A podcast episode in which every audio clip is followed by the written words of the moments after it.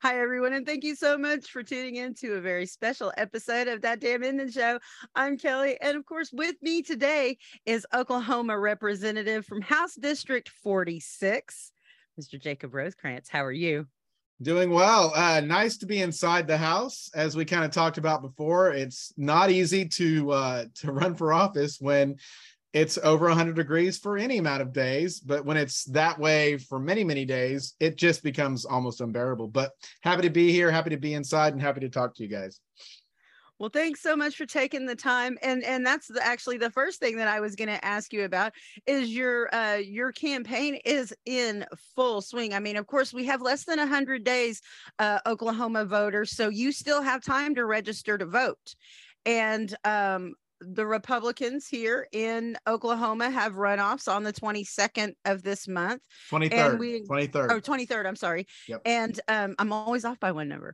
But yeah, make sure that it doesn't matter who you are. Make sure you get out there and you vote. But especially here for Democrats in Oklahoma, it is especially important to vote because, as we talked about, straight party ticket voting. Let's talk a little bit about that for some of our podcast subscribers and listeners who may not understand how that works here in Oklahoma.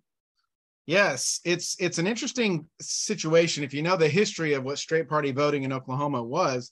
So just a quick history lesson, nothing hardcore.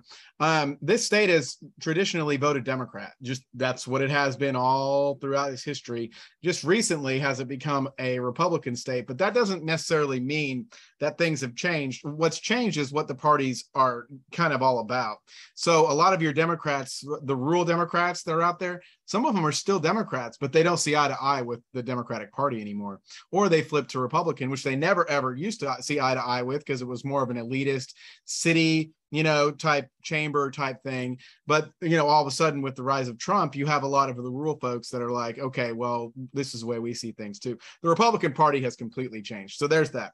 So when we're talking about straight party voting, when the Democrats were in charge here, and I mean massively in charge, they added this straight party voting idea in there where basically should you go to vote, you have a choice. Is it, if you hit Democrat, it's going to choose all the Democrats that are on that ballot. Same with Republican. But again, the reason why they did that is to keep power. That's just what it was. So now that everything's flipped, the Republicans are utilizing that straight party voting option, and it's helping them. So for instance, let's talk about how that would affect somebody. So I'm an incumbent, right? But I'm an incumbent in what used to be a 60% Republican leaning district. So a majority of Republican. No matter who you are, no matter what, you already become a very, very important threat to me and my seat, just because you have the R by your name because of straight party voting. So many people will just go in, and I've heard the quote, vote red and go back to bed, for real. And that's harmful. It's basically, I always tell people, nameless, faceless Republican opponent, because it doesn't matter who it is. It's always going to be somebody that's close. Now, in redistricting, my district did get more even. We're very close to 50-50 now, which is great. But yeah, it's an issue. It's an issue around the state, and we're only one of like 8 states that even has this option anymore. And the only way we can get rid of it now, since no party in power is going to let that go, is with an initiative petition, and just hasn't been the will to get that done yet. But yep, that's where we're at with that. Not great for democracy, just letting you know. No, and but I greatly appreciate that lesson, and that's a good segue to move right into support for public education. So one of the headlines that's dominating there's a couple of them in public education that I wanted to get your opinion on. Number one, Epic. Epic is that we followed that story since it broke here at Talk Jive here in Oklahoma, and it just seems to be getting a little bit worse. The more you hear, the worse it gets, kind of like Swadley's. And so what I want to know is what are these private vouchers, and how is that benefit our rural school districts, considering this is a lot of it's based on numbers? Yeah, so a couple things. Number one, the Epic debacle, if you will. I just spoke to their superintendent recently, and they are there's a definite issue with they're trying to be more transparent. Do you see what I'm saying? They see the mistakes. They've Senator Ron Sharp, who was always calling him out, they've paid him the money that he was owed because they sued him and stuff like that. They're trying to turn the page, and I commend that, because hey, they're not going to go anywhere. This is going to still be a thing, because as well as I know, there are some students that learn better online than they do inside a classroom. Are there 30,000? No. And that's what I told them too. I was like, you have other virtual charter schools that exist alongside the brick and mortar schools, and they don't attack the public schools. And so, and he was saying, well, we're going to change that too. So that's interesting to hear that there's going to be a new chapter. But yeah, he did say that definitely the negative just connotation of Epic in general still hangs over their head, no matter what they try to do, because it was a mess. And the owners have obviously been arrested. The founders, not the owners, the founders have been arrested along with one of the other guys. And I think it's going to stick. I think they were really doing some illegal stuff. So everybody who was calling that out, including myself, we were right on. It's just that there were so many tentacles all over, because they decided to get very political by donating to massive amounts of money to top leaders, that they were able to kind of get away with things. And that's what happened, although we've been trying to call them out. Now, the voucher deal is a completely different situation, because in this state, charter schools are public schools. That's what it is. That by definition, that's what they are, even virtual charter schools. So vouchers are for private schools, for, to take a little bit of your tax money to go to a private school of your choice. That means, whatever private school it is, but usually it's not going to be enough to cover the actual, tuition. So it's only going to help a very small amount of people, mostly already affluent people who just couldn't get into the private school. And that's about it. You're going to have arguments that say, well, we want to get our kids out of these failing schools, and so here's the answer, because blah, blah, blah. But that also begs the question of who decides what a failing school is, what's the criteria, all those types of things. And right now it's based on a bunch of things that a lot of teachers don't have control over, such as absenteeism, such as the test scores. Now they say, okay, you have control over test scores, and they have decoupled those a little bit since that first started kind of happening. They base it more now on growth when it comes to the A to F scale for our schools. All of this is just failed ideas that haven't worked in any other states, but because there is a federal mandate to have this, that's why we have to keep on going this route, including the state tests, which I've been hoping to goodness gosh that the Biden administration would see this and be like, let's end the testing mandates and let's let each state, decide what they're going to do on this. And I'm still hoping for that, because then we will have a say. I mean, right now I can say anything I want, and then, oh, well, it's a federal mandate and you could lose federal money for doing that. Well, nobody wants to lose not a penny of money. So that fear really does work, and it keeps this awful system in being. And yes, I say awful. I'm here to protect and strengthen our public schools, but that means strengthen them. I don't like the system that we're in. I don't like the fact we rely so heavily on tests. I don't like that we have that we won't fund the public schools to the amount that they need to be when it comes to per pupil spending. We're still the lowest in the region for that. And so that's why some people are starting to say our schools are failing. Well, it's purposeful. And so then there's this other big push when your schools are failing, parents are going to be more open to an idea like a voucher. It's so true, especially in very tough to staff areas, because think about it. Administration and teachers is a constant turnover. And so your quality of education is not going to be good. That's just what it is. And it was tough. When I taught in the inner city, which I did the whole time I was teaching, it was always tough. I had to have a massive, massive passion to stay there. Otherwise, I would have just gone to a suburban district or even a rural district that had a little more, consistency.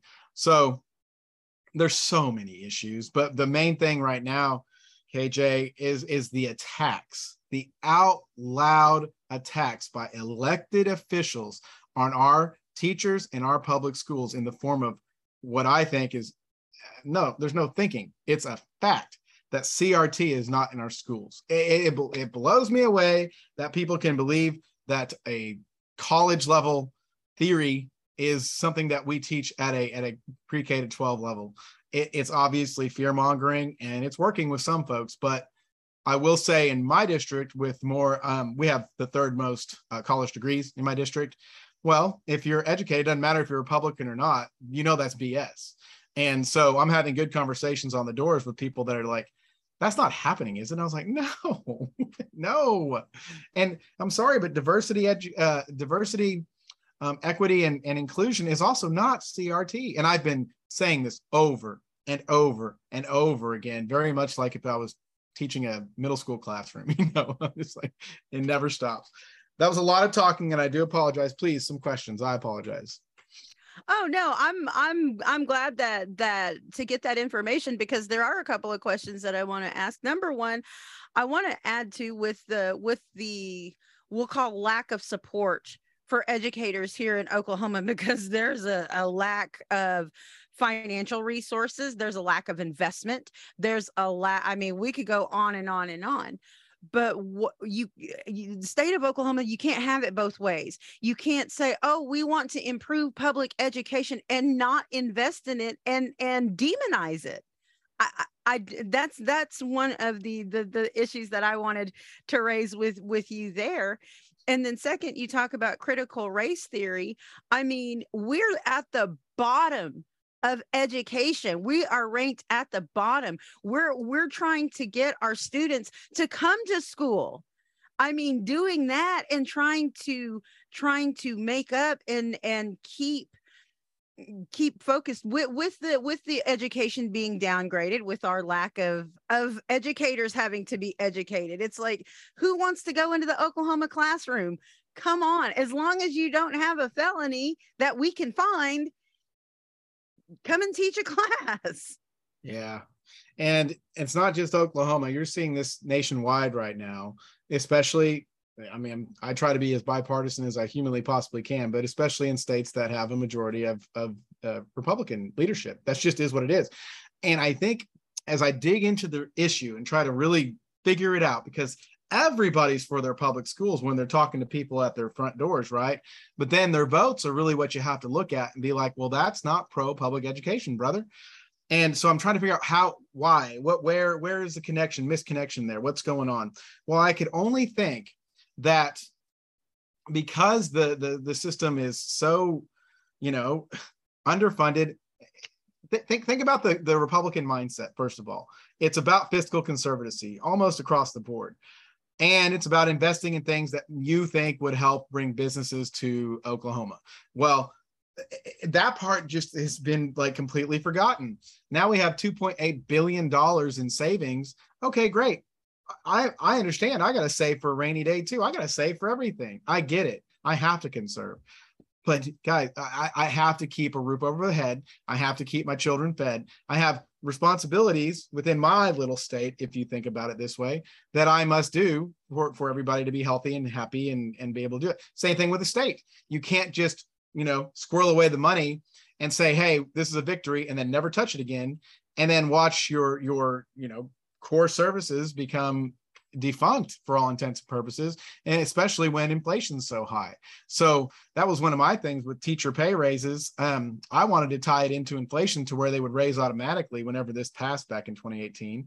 Couldn't get that done because the fiscal we need balance. We need balance. We need people that want to invest and have those good ideas, which that's a lot of Democrats. And then we need fiscal conservatism as well, but we need the balance. We don't need one side or the other. We need a nice middle ground, because that's what this state really is. I know that it's majority Republican when it comes to voting, but really, honestly, when you talk to people at their doors, they care about normal things, but mostly too, they care about their public schools.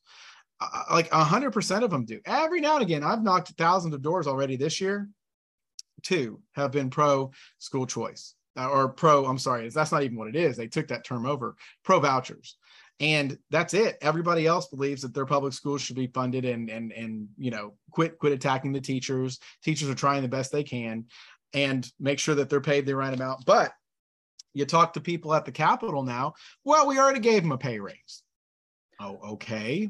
Okay, but it wasn't enough. Then you should have decided that you should keep going with it, you know, because other states are also going to pass their bills to, there's an arms race to try to get teachers, and Oklahoma's completely failing it. And we've been saying this for a really long time, but it got politicized. So people are like, well, the Democrats are just wrong, and well, the Republicans are right on this thing. But once you politicize something like that, it gets really, really, really tough to do anything with it, because then nobody really wants to do anything. It's a place of lip service at the Capitol anyway, to where it's like, oh, but we love our public schools. Oh, but we're going to hold you flat in the budget, though. It's okay. Oh, we've got more money than we've had in a long time. You're flat. That's because you're already 50% of the budget. I get that, but it's also expensive to make sure that you have the right supports for all these children, almost 800,000 children. That's going to be expensive, and but that's a great investment in your state.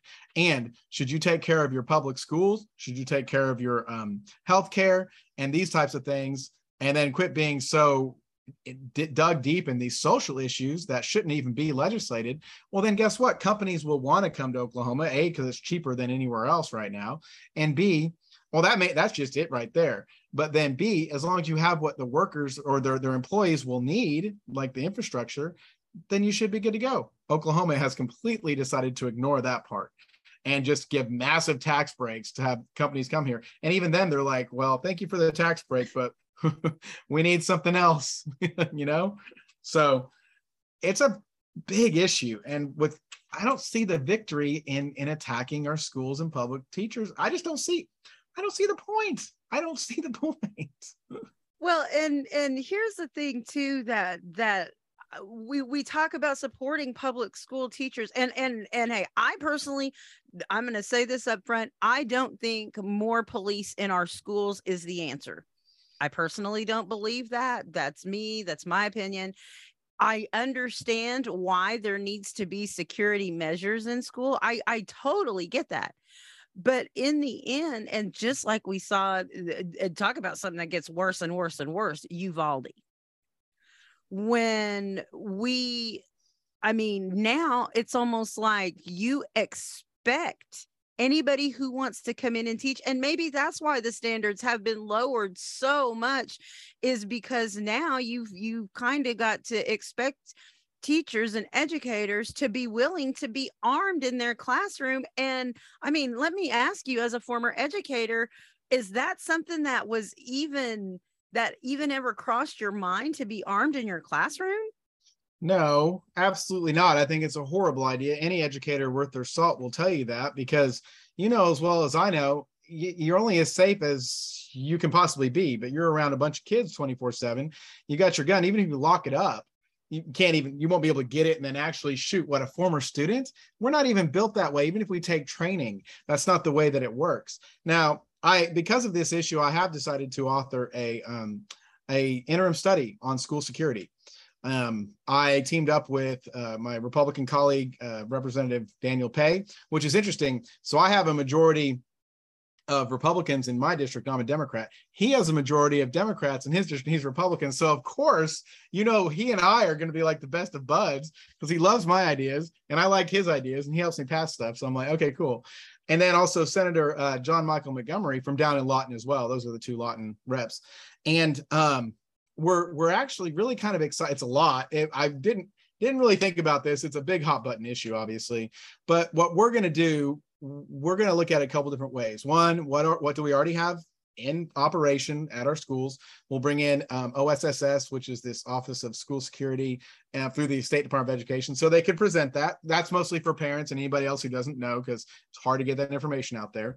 And then we're going to bring in some other folks who have other things going on, like OSSI, which is an institute that does trainings and stuff like that. We're going to let them present. And then we're going to start digging into some of the ideas of that maybe need a little more, research. For instance, the RAVE app. So that's $3 million of state money on an idea that some districts won't even use. So I think that might be a waste of money. We're going to take a look at that. We're also going to take a look at building security in general. We're going to bring some people from out of state on that. But yes, we also are going to look into the SRO program, which we have here in Norman. It's worked perfectly fine. Their SROs here build relationships with the community, with the children and everything like that. But that's not the way it is in every single district. And so but we are going to take a look at that. We want to see you know, are they trained correctly? Are they trained in mental health crisis, you know, for when the children have a mental health crisis, because that's about 80% of the times they're going to get called in on something. And they do want that extra training from at least the police officers I've talked to out here in Norman. And so I've actually tried to file a bill before to require that training, because they take it, but it's not required. It's one of those things where you just kind of make a decision. But with the overwhelming amount of issues that they deal with that are mental health from students, I thought that would be a good idea. We're going to look at that, but we're also going to look at, you know, partnerships between police and schools too. Because really when it comes down to it, I hear what you're saying, I do, but I have different experiences than you are too, than you do too. And I know that, at least I know that. Some folks don't get that. I am a white male in a majority white state. That's just is what it is.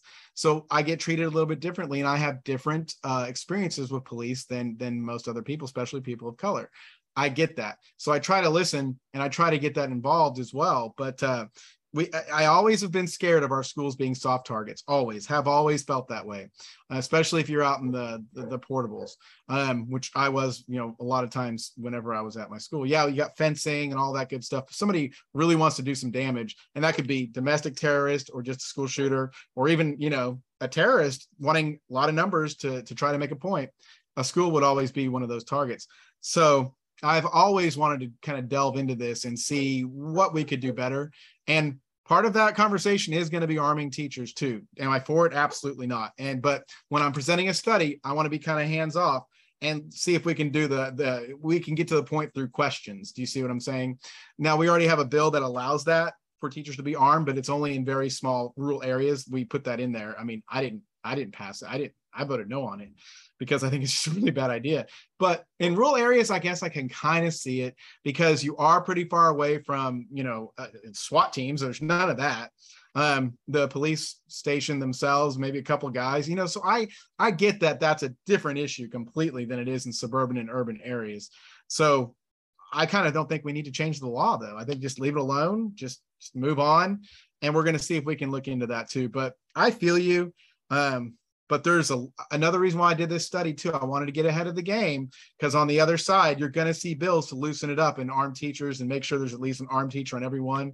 You hear the rhetoric already. So I really wanted to make it A, bipartisan, and B, I want to get ahead of the game as you start seeing even the governor doing executive orders, things like that are just like saying, okay, we know it's an important issue. We're going to try to take the conversation and say it's very important to make our schools like these fortresses with armed everybody.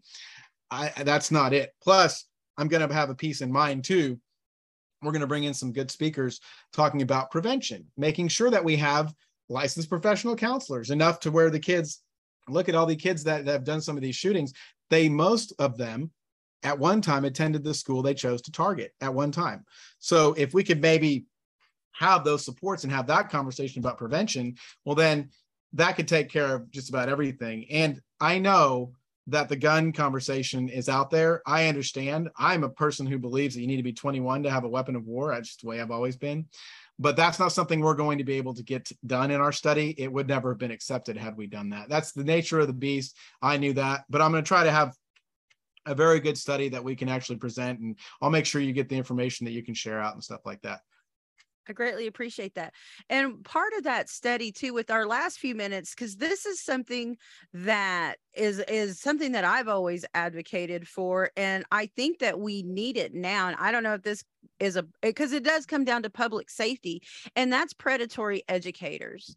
We're seeing this in greater numbers of educators, just like law enforcement officers, just like a lot of other professions who don't get, they're not listed in any kind of registry anywhere. And it's like, this is a predator. This person has preyed on students. This person has stalked other families in their communities, and yet they get to go on and teach and be an administrator someplace else in Oklahoma, and the people at the new school have no idea.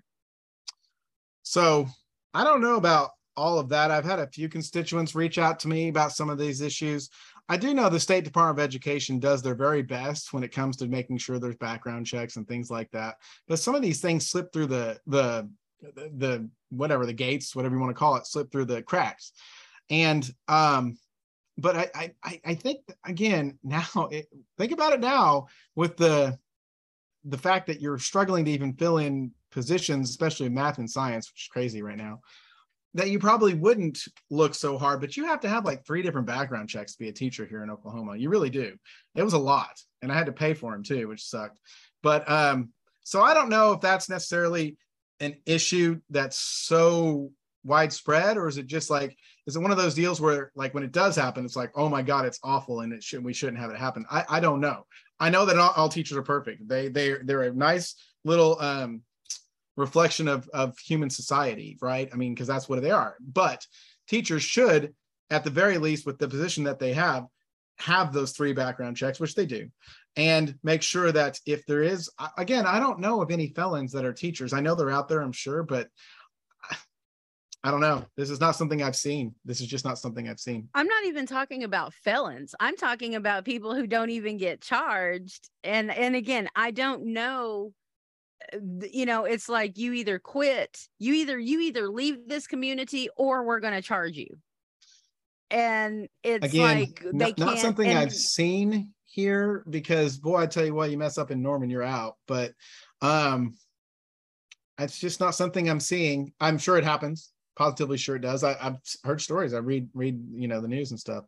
But to be rehired after, well, I guess I get it. If you haven't been, you know, charged or something, I guess you could go somewhere else. And but I don't see how you can stop that either if you haven't been charged. I mean, what would be? How could you do that? What would the basis be? And that would be an infringement on somebody's rights, you know, right, because I never got charged with anything. So right. Or what if it was somebody who was accused of something, they never did do it, but because there's those things that exist too. I mean, they do.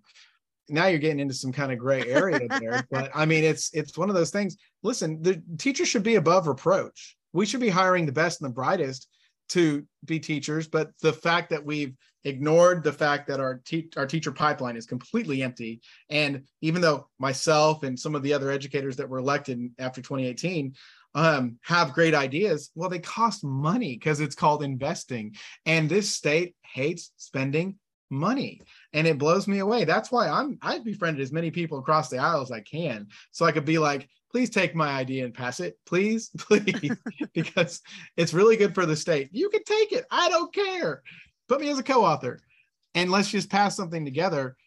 And hopefully now that we have a little bit more money in the pockets and in the coffers, we do. I mean, I can't say that the GOP or the Republicans that are in charge of the state have done a excellent job, but they have saved money, and it did happen to kind of keep us going through the pandemic that there's no way anybody could have known. So good thing we did have a rainy day fund. Let's think about it positively. You see me trying, but now it comes to the point though where you can't just use that as an excuse and just squirrel away money. We really do need to start investing in, especially in refilling the teacher pipeline. And there's ideas out there all over the place. And one of my big plans is to just be like, hello, teachers, what is it that you need to be able to teach a classroom to the level that you need to?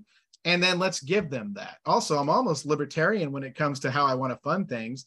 I want to look at it through per pupil spending, whatever that number is, you give it to the schools, the funding formula does its magic, and we step the heck out. We get out. We let the local boards take care of their stuff. We let the local administrators take care of their stuff. If there's anything that needs to go to a state level, we have that option as well. But we don't do what we're doing now, which basically is empowering our state to attack our public schools with this CRT and House Bill 1775 crap. That is an awful bill. It was awful when it was written. It's awful when it went through the process. It's awful that it was passed, because what it does, if people don't know, this is that anti-CRT bill, whatever, blah, blah, blah. It legitimizes that this is happening in our schools and there's an emergency that needs to be fixed. Well, all of a sudden then, since Stitt was able to make the State Board of Education in his image, guess what? Now you have a school district, Mustang. This is insane now. This is where we're talking about insanity. I found out what that teacher did. It's in the news. That's an icebreaker that I've done before. It is. It's an icebreaker that a lot of teachers do. And we can't do that now. Now, I have to admit, you have to watch what you say when you say students step forward if. You got to be careful. You got to really think about it, and because it can go off the rails. Think about it. If you do say students step forward if you've been attacked. I don't know. It's now something I recommend no teachers do anymore. But that's sad, because it always was a good project to be like, look, you're not alone. Look, you've got other people here. Why don't you guys go sit down and talk? Whatever. It was a great icebreaker. But not only did that teacher get in trouble, the district tried to take care of it themselves after they heard about it, because I guess a parent heard about it and got angry. And then, not that one enough, the board then takes their accreditation down a notch. That is a banana republic. This is dictator type stuff. This is Red Scare 2.0. It's bad. And if you're a teacher in that environment, are you saying that you're not going to go to a different state if you have a chance to get away from that? Or are you saying you're going to stay in a profession that's under attack to the level where the state board of education doesn't believe or doesn't care? Do the math. Who wants to teach in that? So as we have that shortage of teachers continuing, vouchers are going to be a more and more popular idea, because they don't cost a darn dime, or if they do, it goes in the hands of the parents and you can just say, I'm out, and watch our public schools die for all intents and purposes. Or we'll have a new like segregation, like that would bring back segregation almost in a weird way. You'll have students that have the wherewithal that can go to a private school and do whatever they want. You'll have the students that can't be stuck in these other schools that aren't going to get the supports, and that teachers will struggle to stay and teach in. It's a slippery slope, but KJ, we can fix it. Are you ready for this? It kind of sounds like that's where we're at now. Yes, it is. But we can fix it. I always like to have nice, hopeful ending of conversation. So here's how you fix it, y'all. You cannot vote for Kevin Stitt as governor. You can't do it. He has said, and his actions have backed it up, that we are going to be all about private school vouchers, because, you know, you hear the code words. You hear school choice. That's a code word. You hear parent choice, code word. Those types of things are saying, okay, guess what? This is what we're going to focus on. And again, so don't vote for him. Vote for Joy Hoffmeister, please. I don't care if you're Republican, Democrat, Independent, whatever. She's going to be better. She's not perfect. She's going to be better. She'll surround herself with good people. That's important. And she knows the system. She knows how to work in government like Stitt doesn't know. Also, Ryan Walters for State Superintendent of Public Instruction. I've known this man. He and I work well together on the Play to Learn Act. He is not himself right now. And if somebody's willing to be who he's being right now, this very anti-public education person that I know is not in his heart, but he's doing probably to get elected, he's not electable. And so, and a couple of things, if that's the truth, he's not electable, but if he's being truthful about the things he's saying, he's not electable. So if you're a Republican listening to this, or anybody else, and on August 23rd, you have to vote for April Grace. You just have to. She's got the experience. She'll be one of our most experienced superintendents ever. And she'll be up against the 2020 Teacher of the Year. There's no losing for public education should she get in there, because she's pro-education. Gina Nelson's pro-education. And then we go forward. Now, my choice would be Gina Nelson, because she's also my friend, but she's going to be underfunded. She's going to need lots of help. And April, should she win, it wouldn't be a travesty. If Walters gets through there, guys, it would be a travesty. It would be a travesty. So you can't vote for Stitt. You can't vote for Walters. Vote for anybody else you want. But those two people cannot be voted back in to run this state. They cannot. They cannot. So as long as we do that, we show up to vote, we have more control. We will see our public schools start to rebuild. Ideas will start to build back up. Don't forget about balance too. We're not going to change the Republican majorities in the House and the Senate, but if we elect a Democrat at the gubernatorial level, then you're talking about a little more balance, which is only good for the state. So that's where we're at. Vote Joy. That's right. Well, thank you so much, Representative Rosecrants from House District 46. And don't forget, show up and vote in November. Got to make our voices heard. There's a lot of important things on the ballot too. So hopefully you'll come back and talk to us before November and kind of catch us up on how things are going. And thank you so much for the conversation today. You bet. Thanks for having me. Thanks, everyone. Don't forget, this is a production of the Institute for Native Arts and Media. If you want more information, you can contact us on our social media pages. This is That Damn Indian Show. I'm Kelly, and we'll see you again soon. Have a great day.